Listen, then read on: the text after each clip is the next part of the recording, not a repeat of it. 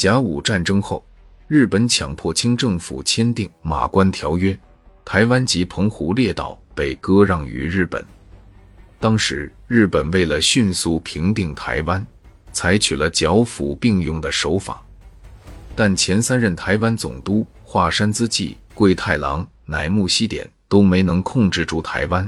在乃木希典看来，日本统治者得到台湾是得不偿失。军费开支每年高达七百万日元，除了台湾的税收之外，日本还从甲午战争中国的赔款中拿出一千两百万对台湾进行军费补助。庞大的经费开支使日本不但没有从台湾的割让中得到实际利益，反而成了日本的沉重包袱。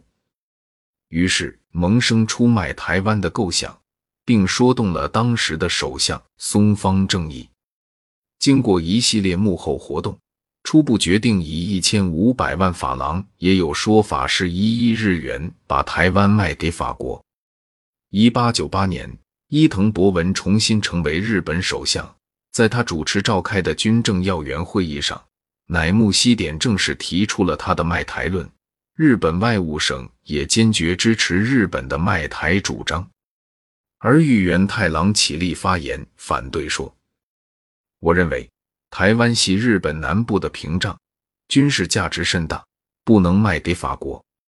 当初为了得到台湾，我们费了那么大的力，死了那么多的人。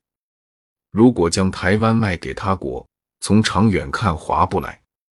至于乃木总督提到台湾不好治理的问题，我觉得不是台湾不好治理。”而是我们管理的官员无能。如果首相觉得政府中找不到治理台湾的总督，我愿前往担任台湾总督。而于到任后，立即在台湾推行了一系列新的殖民措施。在军事上，他实行了保甲制度，推行连坐法。但是另一方面，而于又采取皮鞭之外加糖的怀柔政策。任命后藤新平为台湾民政长官。后藤新平对台湾的旧制、土地资源、人口构成状况和民俗风情进行大规模、细致的调查，并在调查研究的基础上制定了对台湾的统治政策和法律制度。后藤新平以渐进同化为目标，大力推行统一台湾的币制，同时还推动各种交通运输企业。及铁路、海港、公路等交通设施的建设，开发水利与火力发电厂。他还在台湾原本就有良好基础的蔗糖业中，引进新式制糖技术、经营模式以及大量资本。在经济上，而玉元太郎实行了食盐、樟脑、烟酒、鸦片等专卖制度，大肆剥削台湾民众。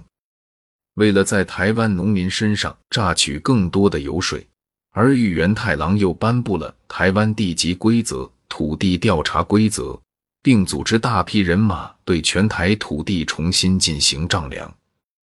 通过这次丈量，台湾耕地面积比原来多了一倍，日本对台湾的土地税收入也因此翻番。而玉元太郎在台湾推行的一系列殖民政策，使日本当局尝到了甜头，再也没有人提起。要将台湾卖给他国的事了。而玉在台湾任期长达八年多，几乎是历任总督中最长的。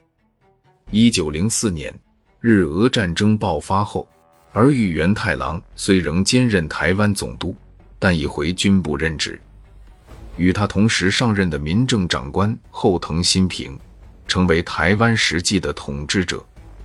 日本政界评价，而与后藤开创了一个时代。奠定了台湾殖民统治的基础。